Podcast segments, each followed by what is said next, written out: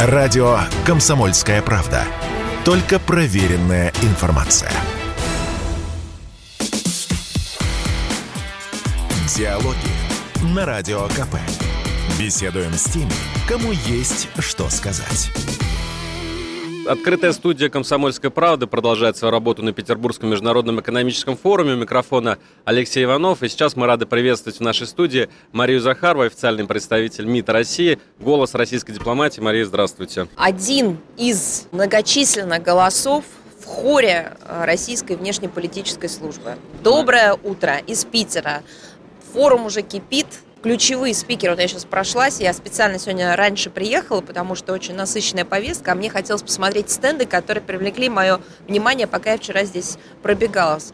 И уже вижу первых лиц, которые вовсю работают, заключают сделки, выступают, проводят презентации и так далее. Вчера, кстати говоря, вечером видела, как эти сделки вчера заключенные уже отмечали и обмывали некоторые. То есть форум действительно проходит э, неплохо, с хорошими результатами. Это видно и вообще здорово. Все организовано, потрясающе, очень такая хорошая атмосфера. Но, как ни странно, какие-то события происходят и за пределами Петербургского экономического форума. Ну вот вчера самых обсуждаемых обсуждаемых мировых событий был такой политический десант в Киеве. Туда высадились, точнее, приехали на поезде Макрон, Шольц, Драги примкнувший к ним Йоханнес из Румынии. И сегодня немецкое издание Die Welt написало о том, что они пытались на самом деле в кулуарах уговорить Зеленского сесть за стол переговоров с Россией.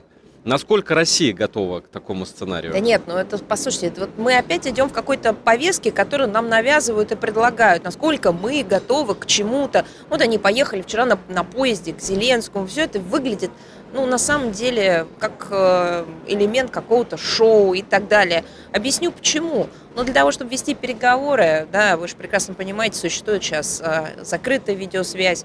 Они ведут эти переговоры, начиная с пандемии, я имею в виду западников, межконтинентальные и доверительные переговоры кичатся своей, так сказать, информационной безопасностью и так далее. Выделяют миллиарды Э, триллионы каких-то своих денег на защиту. Почему вот нужно было все это делать? Почему нужно было объединяться, садиться в какие-то Э, разукрашенные занавесками, вы, наверное, обратили Конечно. внимание, просто какие-то апокалиптичные картинки, э, вот эти вагоны, куда-то ехать. картинка, которую вы сегодня опубликовали. Ну, где... это АТАС вообще. Зайдите, на, кстати, вот в телеграм-канал мой э, и увидите. Ну, Макрон я думаю, что это, Зеленского. я думаю, что эта картинка уже облетела планету. Но я там, я, я просто после того, как я ее увидела, я поняла, почему у Путина такой длинный стол. Но не будем рассказывать. Всего зайдите, почитайте. А, но э, я хотела бы э, продолжить эту мысль, э, что все можно было бы решить совершенно на другом уровне. Это первый момент, то есть воспользоваться какими-то коммуникативными средствами. Второй момент, есть понятие такое, как спецпредставитель, да, человек, который доверительно ведет контакты по очень чувствительным вопросам и делает это без пафоса, прилетает, улетает, никто даже не замечает и понятия не имеет, с какой миссией человек находился в той или иной стране. Третий момент, вообще-то Украина есть посольства очень активные и в Париже, в Берлине, в других в Риме. Правда, они занимаются не дипломатией, они занимаются вербовкой наемников. Ну, наверное, поэтому ему не доверяют дипломатическую работу больше. То есть из всего того, что я сказала, следует один вывод. Это все сделано на камеры. Это часть шоу. Это часть э, внутри политической повестки или там еще какой-то повестки для того, чтобы изобразить некое действие. Они работают. Они работу работают э, по-рабочему. Вот я бы так это назвала. Потому что есть миллион других вариантов решить вопрос точечно, с переговорами, там, с контактами и так далее. Но самое главное даже не это. Не понимать, кто стоит и кто руководит э, киевским режимом, ни Макрон, ни Шольц, ни Драги, ни примкнувший к ним представитель Румынии не могут. То есть, если они этого не понимают, тогда вообще о чем весь разговор?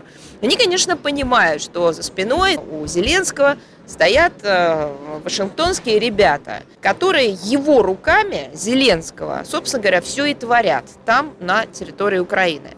Соответственно, лететь, если они уж чего-то и хотят добиться, надо не в Киев, а, наверное, им надо лететь из Вашингтон, возможно, а, перейти дорогу из Есовского Брюсселя, попасть э, в Брюссель натовский.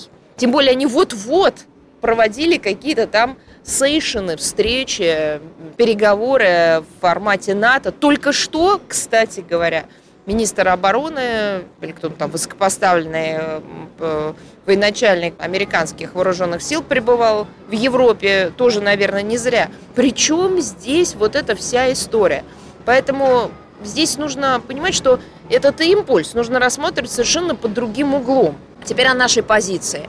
Вы помните, Киев запросил переговоры сразу после начала военной, а, российской специальной военной операции. Москва сказала, ну, раз вы так хотите, раз вам это нужно, пожалуйста, мы готовы. Сформирована была команда переговорщиков.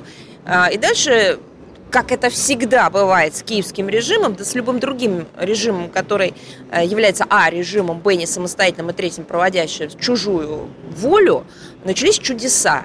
То страна не та, то город не тот, то э, не на том летим, то не так сидим.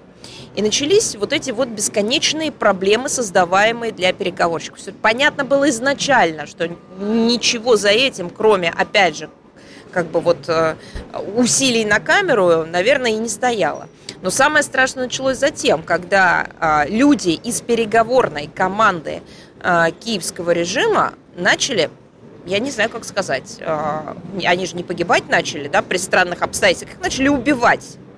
Кто? Непосредственно силовики украинских специальных служб. Причем не тайно, а публично, по каким-то, знаете, там, не знаю, временам, я даже не знаю, э, кому, каким варварским временам вообще отсылку делать.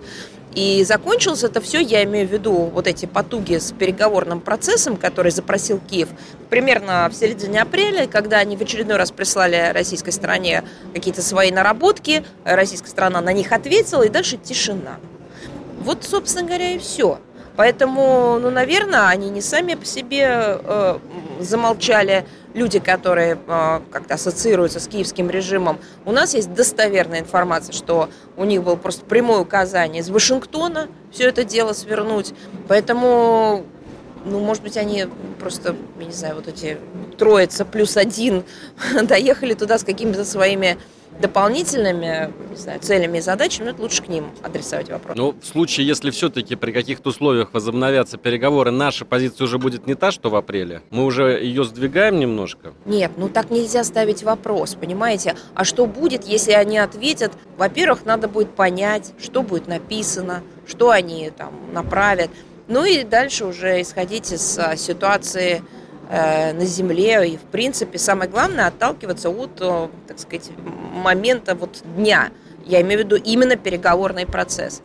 Поэтому сейчас э, выстраивать какую-то парадигму на будущее, как-то ее моделировать без понимания ключевых факторов, просто не, ну, так никто не делает. Это, знаете, а кто так делает, лучше, лучше не, им не доверять в их анализе. А сегодня ожидается, что Еврокомиссия предоставит статус кандидатов в члены Евросоюза Украине, а также Молдавии и Грузии. Вчера я, извините, вас перебью, я не могу просто, я не могу забыть эту фразу. А, Великая Рада Зиналова ее произнесла, и Сергей Викторович Лавров э, ее оценил по достоинству. Вот вы говорите, да, как-то кандидат, Статус кандидата в члены. А Айрада Зиналова вчера стала вопрос, назвав это членство в члены. Мне кажется, это самая правильная формулировка, а, если мы возьмем всю ситуацию в комплексе. Поэтому вот это членство в члены, оно, наверное, и будет рассматриваться. Но это такая декоративная мера или вот что-то действительно идет для, для нас? Я даже сейчас не хочу говорить никакими внешнеполитическими терминами или там политологическими. Я скажу э, обычным э, русским языком. Страшная возня, кровавая, грязная. Это даже не игра. Это возня, в которую затянули много лет назад э, Украину, бесконечно э, один раз подсадив на крючок, не спуская людей, придумывая несуществующее, навязывая нереальное, маня в какую-то совершенно как бы прекрасное будущее, а на самом деле все больше и больше подвигая к обрыву, куда потом все это дело и свалилось. Вот и все. Поэтому вы понимаете, вы же прекрасно понимаете, когда э, нужно и когда созревает какое-то решение, оно принимается э, и формируется. И я напомню, я вот приведу конкретный пример. Но уже много лет назад, когда шла активная фаза развития ситуации в Сирии, Э, была высказана идея о химической демилитаризации этой страны. Что это значит? Уничтожение запасов, имеющихся запасов химического оружия на территории Сирии. Дамаск был не против, дал зеленый свет, но э, от, представляете, что это такое за идея, да? А как ее воплотить? А, потому что нет и никогда не было международно-правового механизма, это во-первых, а во-вторых, не было просто физического инструментария. То есть нет таких э, доменных печей, в которые свозятся э, или каких-то портативных установок, которые приезжают на место и там уничтожают химическое оружие очень сложный, длительный процесс внутри государства. А я напомню, что в те годы была активная фаза борьбы с международным терроризмом на сирийской территории. Так вот, были ключевые игроки Соединенные Штаты Америки, Россия, Сирия, естественно, Евросоюз и так далее, ну и страны региона. Продолжение через несколько минут. Если тебя спросят, что слушаешь, ответь уверенно. Радио «Комсомольская правда». Ведь Радио КП – это эксклюзивы, о которых будет говорить вся страна. Диалоги на Радио КП. Беседуем с теми, кому есть что сказать. Мария Захарова в студии «Комсомольской правды» на Петербургском международном экономическом форуме. А будет ли Евросоюз через несколько лет, когда они обещают принять Украину? Вот каким вам видится будущее европейского сообщества? Ведь линий разлома там сейчас достаточно много. То есть, когда создавался э, вот эти первые интеграционные механизмы, да, первые соглашения Союза электросвязи и так далее на европейском пространстве, это было много десятилетий назад, в послевоенные годы, э, это все шло от правды жизни. Это все шло от прагматики, от того, чтобы облегчить э, жизнь европейцев, минимизировать, кстати говоря, э, убытки, а тогда для Европы, опять же, разрушенной э, во времена Второй мировой войны, это было критически важно. Ну и дальше на вот этой получившей абсолютное признание за счет эффективности результатов э, работе и итога, это дело было продолжено, и дальше началось действительно экономическая интеграция движения в эту сторону.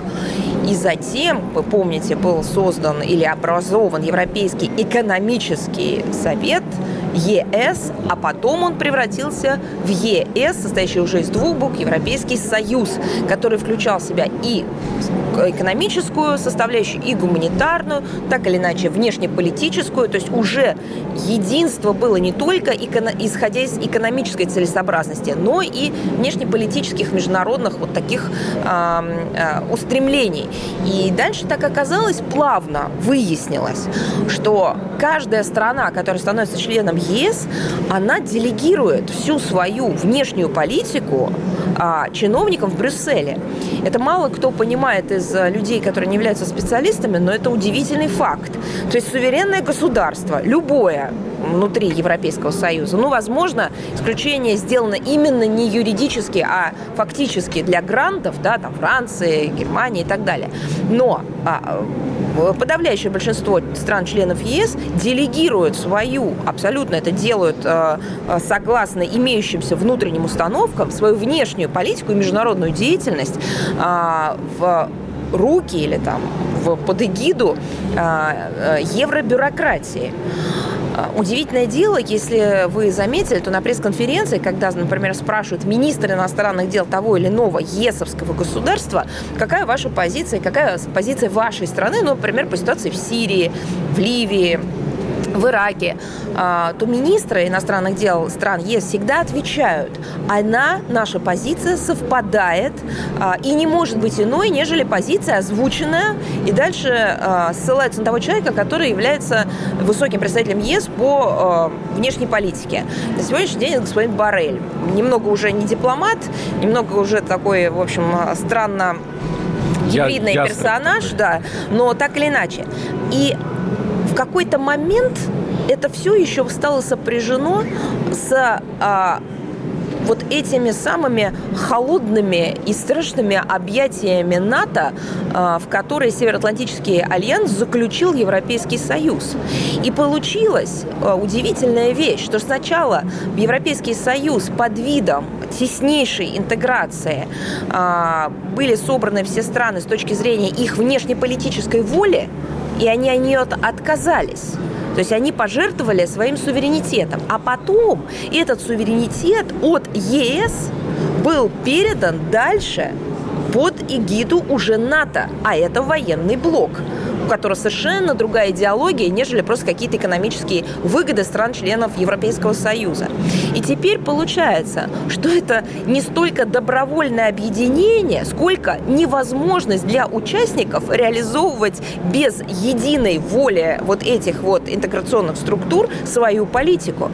Вообще-то это немножко напоминает какие-то, знаете, а, ну, в большей степени навязанные обязательства, нежели права и возможности. Соответственно, вот такая моя долгая преамбула, она нужна для того, чтобы, а, мне кажется, подвести к основной мысли, что учитывая, что пару лет назад Британия покинула Евросоюз, то теперь англо-саксонская или вот этот тандем Лондона и Вашингтона отделился и сплотился на фоне проседающего Европейского Союза. Когда каждая страна не имеет права, а теперь уже и фактически не может выплыть из а, любой кризисной ситуации поодиночку, потому что они связаны друг с другом. А учитывая, что Британия вышла, и не связаны никакими обязательствами, и руки свободные, развязаны, и мало того, они еще все руки скрепили с э, Соединенными Штатами Америки, то это же в их интересах максимально ослаблять Европейский Союз, что, собственно, сейчас и происходит.